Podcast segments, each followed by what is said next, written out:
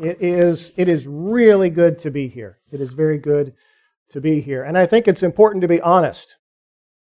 Boy, has it been a rough couple days. It's been a rough couple days. And I, I want to be honest with you about that because I think, I think we want to set a pattern as a church family that uh, when we get together, we, we don't just pretend like everything's going great. We, we don't just pretend like everything is fine, that we should have some level of honesty with one another. And, and I got to tell you, uh, it, it, the stress factor at, at, our house has been cranked up to high uh, these past couple weeks, and we definitely appreciate your prayers. Some of you know that, that my father in law, John, had to be hospitalized uh, right after Thanksgiving, with, not related to anything I prepared for Thanksgiving. I just want to clear that up. But he had to be hospitalized and has really been unresponsive for the last two weeks until yesterday.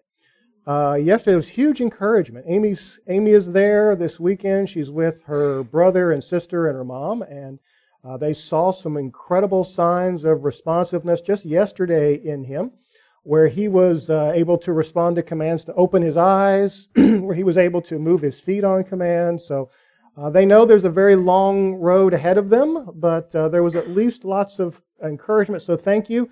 Uh, thank you for your prayers. Thank you for your continued prayers for Amy and, and for his family, or her family. And uh, you know, our, our youngest son Kyle uh, was in a little fender bender, and when you drive old cars, fender benders turning to total cars, and uh, so that was a little stress trying to find a used car, and we found one, but it was a stick shift. Uh, so he and I have been engaging in how to learn to drive a stick these past couple days. So as you can imagine, that raises the stress level just a little bit. Um, so continue to pray for him as he's navigating this whole new thing. He actually said he goes, he feels like the uh, Motor Vehicle Bureau should give you a special license. Uh, uh, I think maybe I think Nan and Tommy might have been in the parking lot yesterday when we were doing laps uh, when they, yeah, wondered what we were doing. We were learning to drive a stick. And just this morning, thank you for being here. Because I know some mornings when you're coming here, it's not like you've been up, you know, having your quiet time and reflecting over a cup of coffee. I know sometimes getting here is a lot of work, and, and I appreciate that. And and for me, I, I went to roll out of the house this morning at my typical time with everything going as planned, and my garage door completely came off the hinges. Um, so that's why I just barely made it in time for our 9:30 Sunday school class because I was trying to figure out how do I get my garage door up or down or whatever it is. Uh, so uh, thank you for your continued prayers. I know that not every morning goes exactly like you think it should, so we'd appreciate that. And oh, if you know somebody who can fix garage doors, please drop their name to me uh, because uh, yeah, it's been one of those. It's been one of those mornings. But I know you have those mornings too. Uh, I know maybe if it wasn't this morning, it's another morning. And I know sometimes I love the Advent wreath, I love the Advent candles because they are a way to slow us down during what is some of the most busy and stressful times. The idea that Christmas is two weeks away is a tremendous sense of excitement for some of you and total panic for others of you as you think, oh my goodness, we only have two more weeks to prepare for this. So I recognize that. So thank you Thank you for, for coming and participating in worship. Thank you for your prayers. Thank you as we sing. And, and thank you as we, as we look at God's Word together. Because we've said during this season, there's lots of words that we just toss around. There's lots of words that we toss around that we don't necessarily really stop and think and ponder and meditate about the depth and beauty of some of those words and what they mean. And, and, and last week we talked about the word hope and how hope is a person. Hope just isn't an ideal, that hope is the person of Jesus Christ. And this morning, I want us to talk about, about faith. And, and, and what do we mean by faith? Because I think faith is another one of those words that we see at Christmas or we think about at Christmas that, that's maybe been co opted a little bit to be something, I don't know, soft. It almost sounds like faith is a, is a soft word, it's an emotional word. Uh, sometimes we think about faith being, people will talk about a blind faith or a, a, sense of wishful thinking, or, or maybe we'll even relate it to this idea of just believe, just have faith. But yet, when we look at Scripture in the Bible, faith is a strong word. Even as we've read this morning from Hebrews 11.1, what it gets described as faith uses powerful words like assurance and conviction. Assurance and conviction. The word, when it's used in Scripture, has this idea of firm persuasion, assurance, conviction, ground of belief, guarantee, and assurance. There's nothing soft about that kind of faith. There's nothing emotional or, or, or, or blind about that kind of faith. That kind of faith is solid and concrete. But it's, it's not just the faith, it's, it's the object of the faith that's important as well, too. It's not just wishful thinking or an emotional sense of faith, it's the object of that faith. There's a, a well known pastor, Adrian, Adrian Rogers, who has said that weak faith in the right object is better than misplaced faith in the wrong object. I'm going to say it again so we can hear. Weak faith in the right object is better than misplaced faith in the wrong object. We don't rely on positive thinking or even in the idea of faith itself. True biblical faith is placed in Jesus Christ alone. It's not about positive thinking, but the object of our faith matters. So when we talk about Christmas faith, when we're talking about the faith that we talk about at Christmas, we're talking that true faith is found in and through Jesus Christ. True faith, real faith, is found in and through Jesus Christ. Would you turn with me to Luke chapter 1? I want us to look at Luke chapter 1 this morning as we start to unpack this picture of faith. And Luke chapter 1 is very interesting because it's not just about the birth of Jesus, it's also about the birth of John the Baptist. There's these two parallel things going on, and it's so interesting when we see these things happen in Scripture, these comparison and contrast of two, two different things. I was, I was thinking, I know the folks in the Genesis class uh, on uh, Sunday mornings at 9.30, just last week, I believe you guys looked at Genesis 15.6, that Abraham believed God and it was credited to him as, as righteousness that picture of belief. Even the, the New Living Translation doesn't want us to miss the significance of that verse.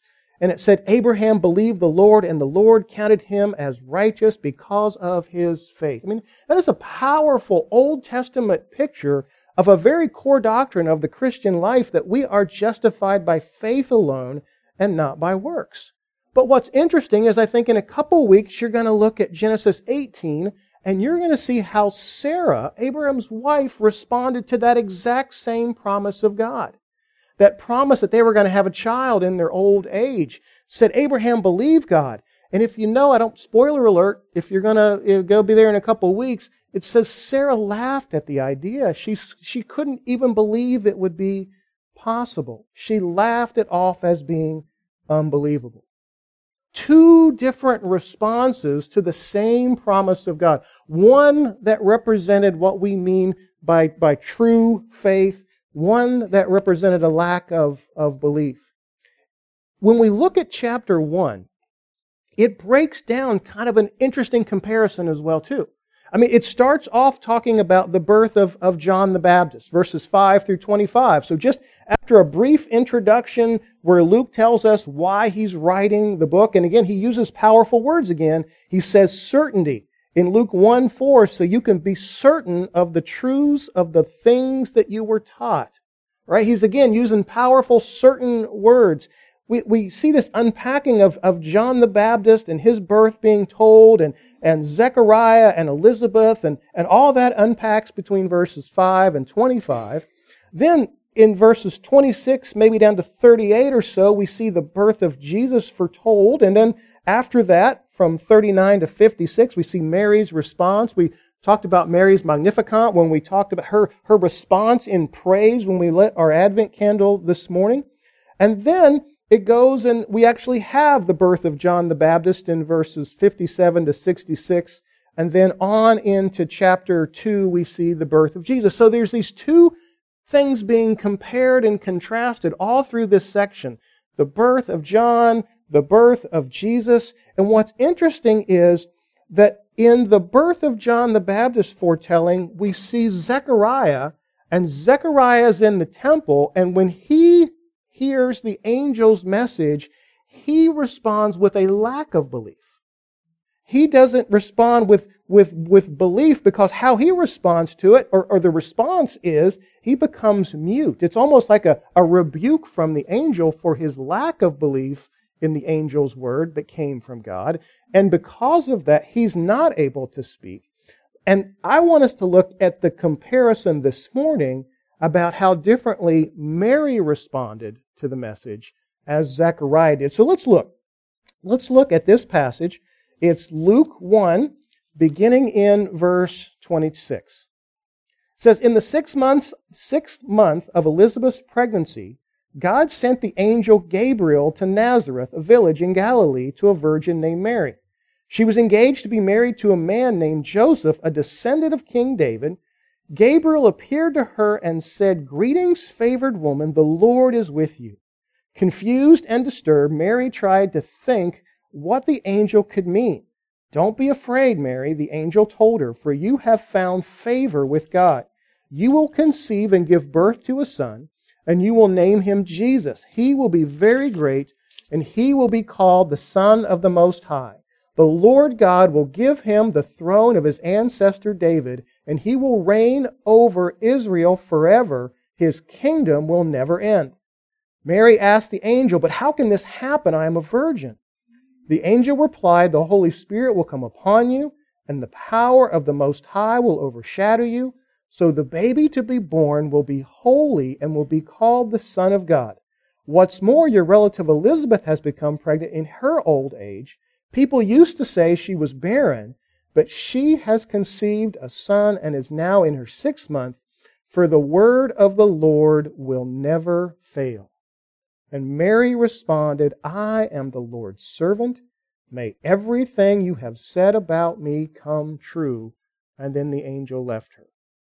Interesting, if, if you have a chance to go back and look at that first section of Zechariah, the verses 5 down to 25, you're going to see that it was the same angel. Gabriel came to both, came to both Zechariah and to Mary. Uh, it was the same angel, and, and both Zechariah and Mary responded the same way. They were scared. Uh, they were confused. They, they, they were anxious about the angel. They were troubled. The angel responded the same way. Don't be afraid. You know, this is a, an important detail for us to always remember when we think about angels. Again, we have this distorted view sometimes from movie and culture about what angels are like. When people encounter angels in Scripture, they're not fat babies with wings they are scared to death and they fall before them, and there is a sense of panic because every time we see an angel come, the first the response of the angel is, Don't be afraid. They recognize the gravity and the weight that this messenger of God is. So there's a they're, they're told not to be afraid. They're told about the future birth of a son, both John the Baptist and of Jesus. Both births are associated with the work of the Holy Spirit. Both names are given by the angel to the parents. Both are told they would be great, and both have a future role in God's planned announcement. So there's some amazing similarities to here. So, so when we look at this passage, let's look at what the differences are. How is it that Zechariah responded with, with a lack of faith that caused him to be mute until the birth of John? And Mary responded the way that she did, even responding in praise and worship that we look. So let's, let's try to unpack this just a little bit.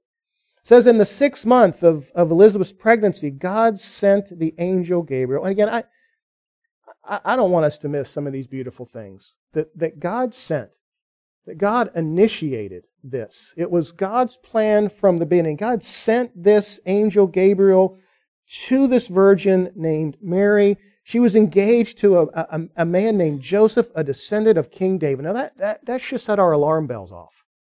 When, when you and I read Scripture, and we've been, if we've been reading all the way through, we know that the Messiah was going to come from the house of David. We know about the promise that, that God made to David that a descendant of his throne would, would be king forever. Our, our alarm bell should fire off when we hear that Joseph is a descendant of King David. Gabriel appeared to her, Greetings, the Lord is with you. She's confused and disturbed. The angel tells her not to be afraid, tells her she's found favor with God. talks about what's going to happen, how you're going to give birth to a son and he's, his, his name's going to be Jesus. Listen to how it describes this Jesus in 32 to 33. He will be very great. He'll be called Son of the Most High. The throne of his ancestor David, there it is again, the King David connection. He will reign over Israel forever. His kingdom will never end. What a powerful picture the angel is giving Mary in this moment about what Jesus is going to be like. Mary says, How, how can this happen? If you look back, Zechariah says something similar, but he says, How can I be sure? Kind of a different response. Zechariah responded to the angel with, How can I be sure? And Gabriel responds, Hey, I, I sit at the feet of God Almighty. I have brought you this from the throne room. What do you mean, how can, how can, I, how can you be sure? For Mary, she asked the question, how, how can this happen? Because I'm, I'm a virgin.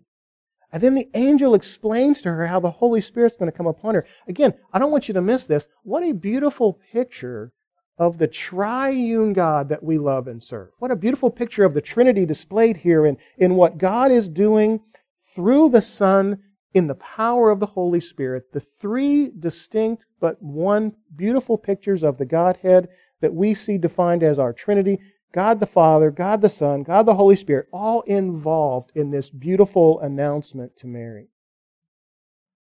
And then the response to this idea that not only is she going to be able to have a child as, a virgin, but even somebody she knows, your relative Elizabeth, even though I love how this translation says it. People used to say, she used to be known for not being able to have children. She used to be barren.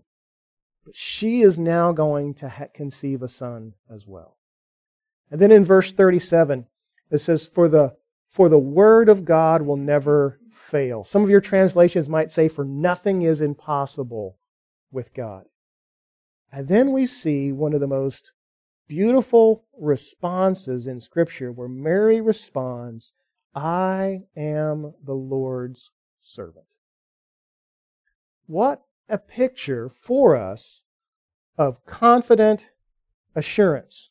If, if faith, if faith described is confident, and that's the first thing I want you to notice, that as we think about the kind of faith we celebrate at Christmas, I want us to see that faith is confident assurance. It is confident assurance and certainty. It is the clear path forward through fear and anxiety. You know, it's interesting in this passage, even the, with the angel coming, it's not that there's an absence of fear and confusion here. There's fear and confusion for both, for both Zechariah and for both Mary. They're both responding to things they don't quite understand, they've never seen before. It's not that there's an absence of those things here, but what we do see is a clear path forward through the uncertainty to security, to understanding, to confidence, and to assurance, and that is found in this picture of faith. Not soft, not a soft skill, not an emotional response, not sense of, of blind hope, not wishful thinking, or even worse, maybe the power of positive thinking. That's not the kind of faith here. This faith is linked to real confidence and assurance in the face of things that we don't always understand. Things that don't always seem natural to us. Things that we don't think could ever possible happen, like Elizabeth in her age or Mary in her condition. Faith is that confident assurance that God's plan will be will be revealed, will be rolled out, will be put together, will be established. Even though at times, based on our personal experiences or our condition, we might not fully understand how that's going to happen. But what faith is described in this passage is, is, the, is the path forward in confidence and assurance. The, the reason, again, that Luke wrote this letter that we could have a sense of, of certainty of the truths. Not wishful thinking or positive thinking or, or, or a blind faith, but that we could be certain. And that is where biblical faith begins. Biblical faith begins with confident assurance. The second thing that I want you to see, though, is not only does biblical faith begin with confident assurance, that this faith is the gift of a gracious God. That the faith that we're talking about is not something that, that Mary could have mustered up on her own. It is something that was given to her. Look with me in this passage when it describes Mary and the encounter with the angel. Don't be afraid in verse 30. Mary, Mary, the angel told her, For you have found favor with God. Now, there's another contrast here, right? We know Zechariah was known for his practice of, of faithfulness and holiness in the temple. We saw his piety and his religiosity and his faithfulness being elevated, yet he didn't respond the same way that Mary did. What we see in Mary is her receiving favor from God. This is that, that picture of grace that we often talk about. That it's, it's God's grace that, that comes into our lives. It's nothing about Mary herself in this situation. It is what God is doing through Mary. It's a gift of grace to her for her to participate in this beautiful picture of the birth of Christ. Makes us think, hopefully, about passages like Ephesians 2 8 and 9. It's by grace that we have been saved through faith. It is not of ourselves, it is a gift of God, not works, so that no one can boast. And seeing Mary receive this grace from God reminds us that grace in itself is not meritorious work. What we mean by that, it's not that we earn grace in, in any way. I've seen some writers describe it as the beggar's empty hand. It's how it's it's the it's the outstretched hand of the beggar who recognizes they have nothing and they are nothing and all they can do is receive the gracious gift of God in his grace. I was thinking, have you ever seen those water rescues? I mean, these are some incredible things if you've ever seen them. They've got a helicopter and they've got some guy hanging off a rope, typically in a storm, right? Because typically you never see these in like calm seas and waters. You're in the middle of a storm and there's a helicopter trying to maintain a location over a body of water. They drop some guy down about, I don't know, 100 feet, 200 feet, or something like that, or wherever they can who's got a rope with a life preserver on it that they want the person in the water to throw around themselves so they can pull them up and rescue them. To think that we could somehow earn faith would be like having the helicopter come, the pilot stabilizing it, the person dropping down at the risk of their own life to try to get a, a life preserver around us for us to grasp that life preserver to be lifted out by the person and the helicopter and to say, Well, I pretty much saved myself. You did what? Well, I, pretty much saved myself. What? what? Well, I grasped onto the life preserver. Oh, you mean the one that the helicopter brought and the guy came down and, and threw and, and helped? That's, that's the one? Yeah.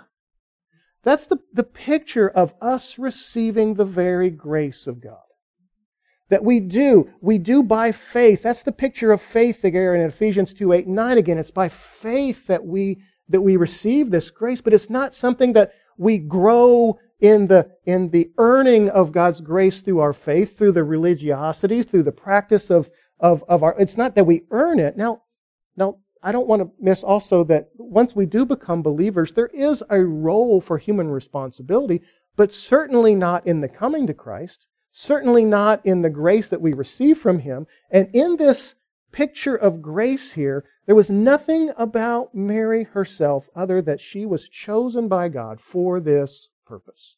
It was a gift. It was a gift, a gracious gift of God for her to be used by God in this particular way. We don't ever want to forget that this faith is, is this precious gift. It's the, the reminder of, of what it is to be, to be saved, what it is to put our faith and trust in, in Christ alone. And, that, and, and we should probably stop separating those words, faith and trust. Because they really are the same thing. That same faith that we're talking about is that same trust and confident assurance. So, how did Mary respond to this grace? How did Mary respond to the gift that was given her? How did she respond to this angel's message and the, the explanation of what was going to happen? Well, there's a powerful picture here, not only about who God is, but in what our response to Him should be. That, that faith in itself just isn't a separate sort of intellectual thought that doesn't affect the, the way that we live, that this, this faith is a picture of active obedience. That as we see and receive this gift of grace, and as, as these things are poured into our lives through the Word of God, and we understand who God is through, through, through His Word and His character, this goes us back to that picture we were talking about earlier. It's not just faith in nothing, it's faith in something. And the quality of faith is based on who it's in and, and what it's in.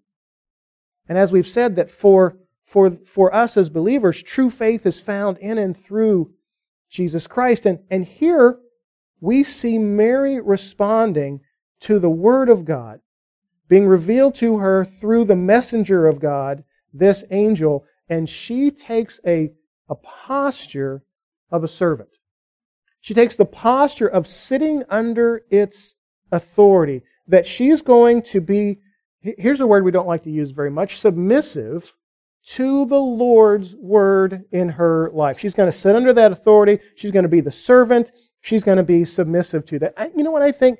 I think the problem is we don't understand submission very well. I think most of us think about submission more like mixed martial arts than actually the Bible. Uh, those of you who are big advocates of mixed martial arts, I see you. I know who you are. Um, I can just tell by looking at some of you, you're always watching MMA fighting. But, but in mixed martial arts, submission is something done to you. It's, it's, it's a forced surrender on you. That is not the picture of biblical submission. Biblical submission is the giving over, the voluntary giving over of that authority to another. And boy, that's a scary thing to think about. I know some of you are thinking about some of your marriage vows at this point and saying, what did I agree to in that whole husband and wife submission sort of act? But you know, again, that's a voluntary giving over to another to be under that authority. And that's the picture here that we're seeing in Mary. Her response to the Word of God and the message of God and, and what's going to happen and, and, and take place in her life is to find confidence in the angel's message that nothing is impossible with God, and for her to respond, I am the Lord's servant. May everything you have said come true. What a place, what a place for our faith to be. That we could have that sort of confidence, that we could have that sense of assurance and certainty that what, that what God wants, what God is doing, that we will be actively obedient and to sit under that authority. As believers, we know that it's, it's God's Word that tells us how to live and how to think and, and how to feel. But we also know that without God's Spirit, without the Holy Spirit, you and I really aren't even able to understand God's Word. That it's the illuminating power of the Holy Spirit that, that helps us. So every time that we read Scripture, we always want to go to it with a prayerful, submissive heart. And say, every time I open up the Bible, whether it's, it's to read on my own or to read out loud, that we would say, God, help me. Through the power of your Holy Spirit, help me to understand this the way. That's a picture of this submission to authority. It would be a dangerous thing for, for us to do is to come to God's Word and say, well, I know what it says, but I really think that I'm the best judge of, of what it really means.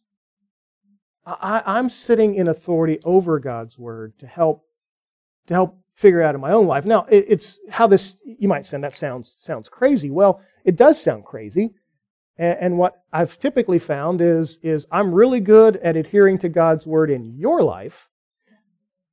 You know where this is going, right? But sometimes when I read scripture that exposes my own sin, my own rebellion and my own brokenness, I think, well, it must mean something else. There must be some other significance that I'm missing here, and that's not true. That we are all called to sit under the authority of God's word in active obedience. To say, if we say with certainty that we have faith in Christ, then we will also be actively obedient to his word. That is the, that is the picture of what faith is, that, that confident assurance that's more than just, dare I say, lip service.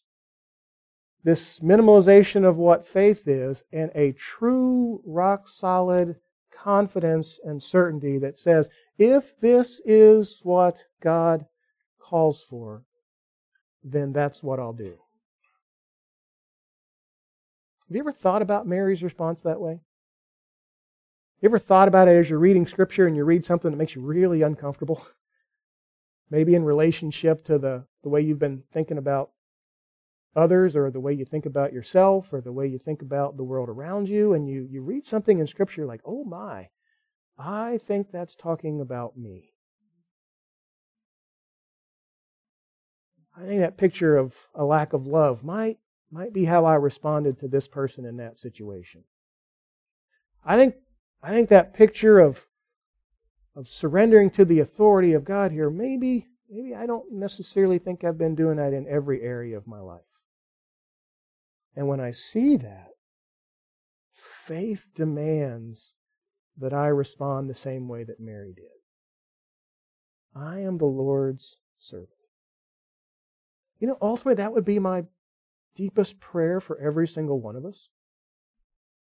That through the power of the Holy Spirit, as God is teaching us through His Word, as we read uncomfortable Scripture, sometimes we call that unclear, but it's pretty clear. We know what it means. When we read those uncomfortable Scriptures, will we respond with the same confident assurance of Mary and say, I am the Lord's servant? I know. I don't know. As Mary said, how can this happen? My condition doesn't match up with what you're saying. I don't know how this is going to happen.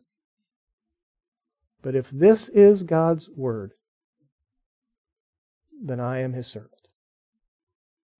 That is not a fuzzy faith that says just believe. That is a confident faith, a concrete faith that faith that's a, a gift from God alone, because you and I can't muster that stuff up ourselves. We can't, we can't work up faith like that on our own. That kind of faith, that concrete, that solid kind of faith is a gift from God, and we pray for that. Boy, I, I do. I, I, I, I pray that you will pray daily for that kind of faith. That kind of concrete, certain faith that will allow you to respond to God's word in the Spirit with confidence and say, I am the Lord's servant. Maybe it's been a long time since you've thought of. Maybe you've been around church for a long time. And maybe you've been handling Scripture for a long time. And it's been a long time since you've thought about the role of servant that God has called us to. I've been spending some time in an Advent devotional. I've really been enjoying this past couple uh, weeks, and um, I'm, I'm, i know I'm going to mess up the title of it, so I'll, I'll, find it later if you ask me about it. But but it seems like one of the interesting themes that keeps coming over and over again is this picture of stewardship. That what God is calling us to is this picture of stewardship. And I would say it's, it's even more than the picture of stewardship as his followers. It's really a picture of servanthood. It's really a picture of serving and obedience and recognizing the role that God has in his life, to sit under who he is allowing His Spirit to, to teach us through His Word. That that would be the kind of faith that God continues to grow that He has given us. So, so my first prayer is if, if, you're, if you're here this morning, or if you know people here this morning who have never received the gift of faith, God, I would pray. I would, I would pray for you and for them that they would, with those beggars' empty hands, open up those hands and receive that incredible gift of faith. That they would put their confident trust in who Jesus is and, and what he has done alone. We sometimes talk about his person and his work, who he is and what he's done. That's what we put our confident trust in. And I would pray that God would, if, if you know folks in your life that you have regular encounters with, that, that God would move in your life in such a way that you would have this faith conversation with them. That you would invite them to see this, um, to receive this amazing gift of God's salvation and trusting not wishful, blind thinking, but confident assurance in who He is and what He has done. And for those of you who have put your faith in Christ already, I would say, are we growing? Are we growing as servants? Let's be honest. Are we growing as servants? Are there areas in our lives where we haven't been willing to fully submit to God's Word? Are there things that God's Word calls us to in active obedience that we've kind of been holding back because we think, well, I think that means that for you, but maybe not for me? True faith, the faith that we recognize at Christmas is found in and through Jesus Christ alone. That's the Christmas faith. And I pray that that Christmas faith would be real and growing in your life today and this week. Let's pray for that. God, thank you for your word. Thank you for this beautiful picture of Mary's response in confident faith. God, we do pray. We do pray for those who are here and those around us who have not completely trusted in you. Maybe for some reason they've been holding back of putting all of their trust in you and, and what you have done for us on the cross by by giving us forgiveness from our rebellion and our sins and drawing us close to you. God, please, please ex- expose, expose our sin, expose our need. Help us to recognize that we have nowhere to go but you. And God, when we do, I pray that we will, with great joy, receive the gift of salvation that comes, comes through you that we receive through this faith. Not that we earn it by faith, but we receive it by faith. That we might live as your servants. God, help us. Help us today. Help us as we think about how you're at work in our lives, that we would continue to want to grow as your servants in every area of our lives, that we would hold nothing back, that we wouldn't be foolish to think that we can hide things from you. That, God, you are at work in our lives as believers to make us more and more like Christ. God, that's, that's the faith that you have given us. That's the faith that we celebrate at Christmas. This faith that is in and through Jesus Christ alone. God, I pray that you would draw us to you in such a real and overpowering way that those around us would find new faith in you and those that do know you would have a rekindled faith in you, that they would, with great joy, want to live and serve as your servants. In your heavenly name, amen.